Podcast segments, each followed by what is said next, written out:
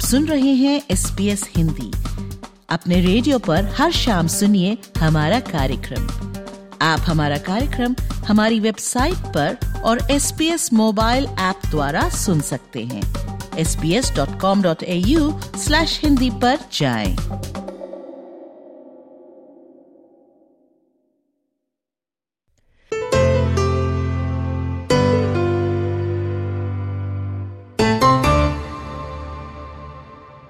एक नए शोध के मुताबिक ऑस्ट्रेलियाई युवा अधिक मनोवैज्ञानिक संकट यानी साइकोलॉजिकल स्ट्रेस और अकेलापन अनुभव कर रहे हैं।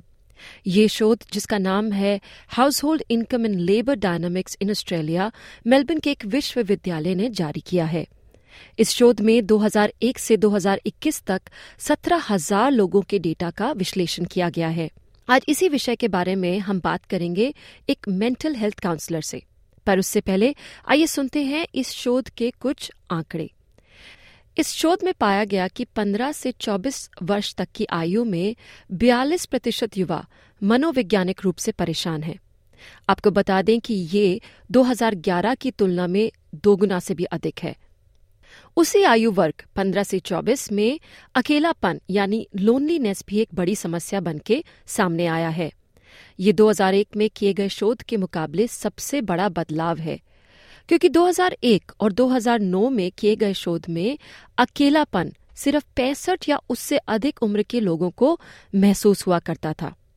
चलिए इसी के बारे में बात करते हैं आद्या उदावत से, जो कि एक मेंटल हेल्थ काउंसलर हैं और मेलबर्न में रहती हैं। ऐसे कौन से संभावित कारक यानी पोटेंशियल फैक्टर्स हैं जो ऑस्ट्रेलियन युवा के मनोवैज्ञानिक संकट को बढ़ाते हैं? कि मानसिक तनाव जो है ये सिर्फ़ ऐसा नहीं है कि हम अकेले हैं तो इसीलिए आता है। कई बार हम लोगों के बीच में भी हो सकते हैं और फिर भी बहुत ही अकेला महसूस कर सकते हैं।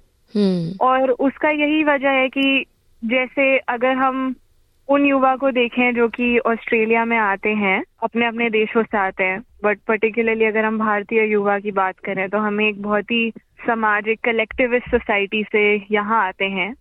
और शुरुआत में कई बार ऐसा होता है कि हमें हमारे हमें दोस्त नहीं मिल रहे हैं नौकरी नहीं मिलती है पैसों की काफ़ी टेंशन होती है हमारे खानदान यहाँ नहीं है। तो एक ह्यूमन एक ह्यूमन बीइंग में एक इंसान में जो कि बहुत ही कोर नीड होती है ऑफ़ कनेक्शन मेल जोल जो जिसको हम कहते हैं वो वैसे ही यहाँ कम मिलता है। तो आद्या जी आपको लगता है इसमें टेक्नोलॉजी और सोशल मीडिया का भी कुछ योगदान है? मुझे लगता है कि काफ़ी बड़ा योगदान है क्योंकि देखिए जब हम आसपास बैठे होते हैं आमने सामने बैठे होते हैं तो उसमें कई उसमें बेसिकली चांस बहुत ज़्यादा होता है कि हम पूरी तरह वहाँ हैं एक दूसरे के साथ। बट अब जब सोशल मीडिया इतना ज़्यादा आजकल आ गया है तो वैसे ही एक तो लोग जब आसपास बैठे होते हैं तो भी कई लोग अपने मोबाइल पे ही होते हैं। अदरवाइज़ ऑल्सो ऐसा होता है कि कोई जना बैठा है कहीं पे और फिर उसने सोशल मीडिया खोला और उसने देखा कि उसके दस दोस्त कहीं और मिल रहे हैं और किसी कारणवश वो नहीं जा पाए वहाँ पे। तो उससे भी सबसे पहले ये ये अकेलापन जो महसूस होने लगता है वो चालू हो जाता है। उसके साथ साथ ही हमारी जो सोशल स्किल्स होती हैं जो एक दूसरे की बात करने की कम्युनिकेशन स्किल्स जो होती हैं वो सोशल मीडिया की वजह से भी बहुत कम हो रही है। उसके ऊपर हम जो एक दूसरे को देख के कंपेयर करते रहते हैं। कई लोग मान लीजिए फ़ोटोज़ अपलोड कर रहे हैं कोई तो वो फिल्टर्स के साथ करते हैं। तो उससे कई बार हमें बॉडी में जो शूज़ भी डेवलप होने लग जाते हैं। तो उस सब के कारणवश भी सोशल मीडिया का बहुत ही बहुत ही बड़ा रोल है इसमें। और और हम सब जानते हैं कोविड नाइन्टीन पैंडेमिक के बाद पूरा पूरी दुनिया ही सोशल मीडिया पे चली गई थी सारा काम सोशल मीडिया पे था पढ़ाई सोशल मीडिया पे थी। तो जो और छोटे बच्चे जो होते हैं जिनको उन दो सालों में बिल्कुल भी आ, स्कूल जाने का मौका नहीं मिला सब कुछ ही ऑनलाइन हो गया उससे हमने हमारी हमारे काम में भी ये देखा कि बच्चों में बहुत ज़्यादा सोशल एंजाइटी डेवलप हो गई।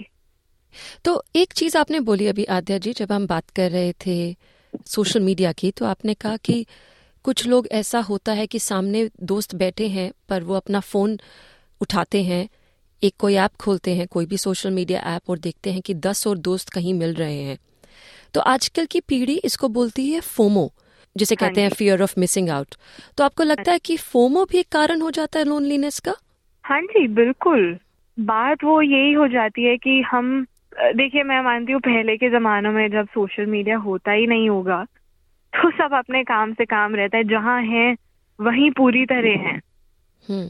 और उनको पता ही नहीं और लोग क्या कर रहे हैं। अब जब हमारे पास इतना इन्फॉर्मेशन ओवरलोड है हर जगह से हमको पता है कि हम्म, कौन कहाँ है क्या कर रहा है तो सामान्य सी बात है कि किसी भी छोटे बच्चे में वो जागरूकता बढ़ती है कि वो भी वो चीज़ कर पाए। तो अगला सवाल ये है आद्या जी कि इन सब का मानसिक स्वास्थ्य पर संभावित दीर्घकालिक परिणाम यानी लॉन्ग टर्म कॉन्सिक्वेंस क्या है? जैसे कोई बच्चा है अगर उसने बहुत ज़्यादा नेग्लेक्ट या लोनलीनेस एक्सपीरियंस करी है या उसने ये एक्सपीरियंस करा है कि उसके दोस्त कभी तो थे कभी नहीं थे पर उसने अपने आप को ऐसा पाया है जिसमें उसने महसूस करा है कि वो बहुत अकेला है। अ, उसको समझने वाला कोई नहीं है उसको सुनने वाला कोई नहीं है उसको देखने वाला कोई नहीं है। ऐसे बच्चे जब बड़े होते हैं तो ये फीलिंग्स कहीं ना कहीं उनके जो अडल्ट रिलेशनशिप्स हैं हम्म। उनमें भी समवेयर वो ट्रांसलेट होते हैं। या तो उनको किसी की भी ज़रूरत नहीं होगी रिलेशनशिप में। वो आ, अपने आप में ही रहेंगे उनकी बहुत रिजिड बाउंड्रीज होंगी। वो किसी से वो उस तरह का कनेक्शन बना ही नहीं पाएँगे। चलिए जाते जाते एक आखिरी सवाल आद्या जी। हमने ये सब बातें करी हैं तो इनका समाधान क्या है? हमें पता है कि आजकल की ऑस्ट्रेलियाई युवा काफ़ी लोनली है। तो इसका समाधान क्या है? और क्या आपके कोई सुझाव है सरकार के लिए कि वो कोई ऐसी नीति या सामुदायिक पहल ला सकती है जिससे युवा का मानसिक स्वास्थ्य बना रहे? जी तो इसको मैं दो तीन भागों में जवाब दूँगी। हम्म तो हम पहले देखते हैं कि जो स्कूल गोइंग बच्चे हैं जो स्कूल जाते हैं हम्म उनके लिए क्या किया जा सकता है? तो सबसे पहली बात है कि उस समय जो उनके माता पिता हैं ये बहुत इम्पोर्टेंट है कि वो उन्हें टाइम दें और उन्हें ऐसा महसूस कराएँ कि उन्हें सुना जा रहा है समझा जा रहा है। कई बार हम एज पेरेंट्स हम एक वो रोल ले लेते हैं कि हमें लगता है कि अरे हमें अपने बच्चे को कुछ सिखाना है या उनको सही करना है या हम्म। अगर बच्चा बहुत परेशान है तो उसको ठीक करना है। बट उसके बजाय अगर हम सिर्फ़ उनके जो भी उस बच्चे की को महसूस हो रहा है उनके फीलिंग्स और इमोशंस को अगर हम सिर्फ़ थोड़ी जगह दे पाए थोड़ी लिसनिंग दे पाए तो हम्म। वो बहुत इम्पोर्टेंट है। और उसके साथ साथ ही आई थिंक पेरेंट्स को अ, ये बिहेवियर मॉडल करना बहुत इम्पोर्टेंट है कि जब वो अपने बच्चे के साथ हो तो बस वो नो डिवाइस टाइम जो होता है वो कि वो कुछ टाइम बहुत ज़रूरी है। कुछ ऐसा टाइम दे पाए कि जब वो अपने बच्चों के साथ हैं तो वो भी अपने डिवाइस पे नहीं रहें। उसके बाद स्कूल में अगर कुछ बच्चे इसे सुन रहे हैं या उनके पेरेंट्स से सुन रहे हैं तो वो अपने बच्चों को ये भी सिखा सकते हैं कि अगर आप स्कूल में देखें और आपको लगे कि कोई बहुत लोनली है तो आप जाके उनसे बस अपना हाल चाल पूछ लें। हम्म, तो ऐसे सिचुएशन में जिस काइंडनेस और कंपैशन करुणा जो होती है वो बहुत काम आती है। लोनलीनेस स्कूल्स में इसलिए भी और बढ़ती है क्योंकि पीयर प्रेशर बहुत होता है। हमें लगता है कि जो हम फोमो की बात कर रहे थे तो कई बार हमें कुछ ऐसे ढंग में बिहेव करना पड़ता है जो कि हमारा बेसिक नेचर नहीं है जो हम नहीं है जो हम नहीं करना चाहते। हम्म, बट क्योंकि हम अकेले नहीं रहना चाहते हम सिंगल आउट नहीं होना चाहते हम फिर भी वो चीज़ कर लेते हैं। इसमें भी सबसे इम्पोर्टेंट चीज़ है जो कि बच्चे और ये हाई स्कूल किड्स भी हो सकते हैं वो अपने आप को जानने की प्रक्रिया चालू करें। हम्म, और अपने आप का ध्यान कैसे रखना है अपने आप को कैसा कैसे सुनना है अपने आप को कैसे समझना है।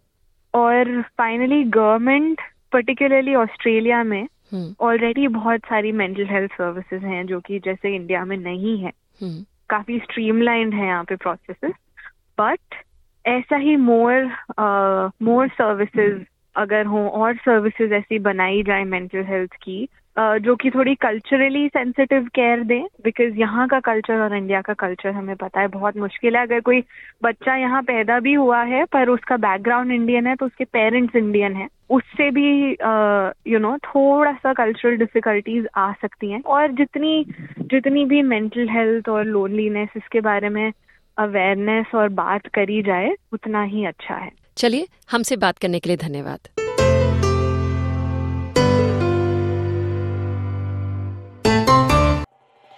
एस बी एस रेडियो से डाउनलोड करने के लिए आपका धन्यवाद हमारा पूरा कार्यक्रम आप कैसे सुने, इसके लिए S B S dot com dot A U forward slash Hindi पर जाएँ।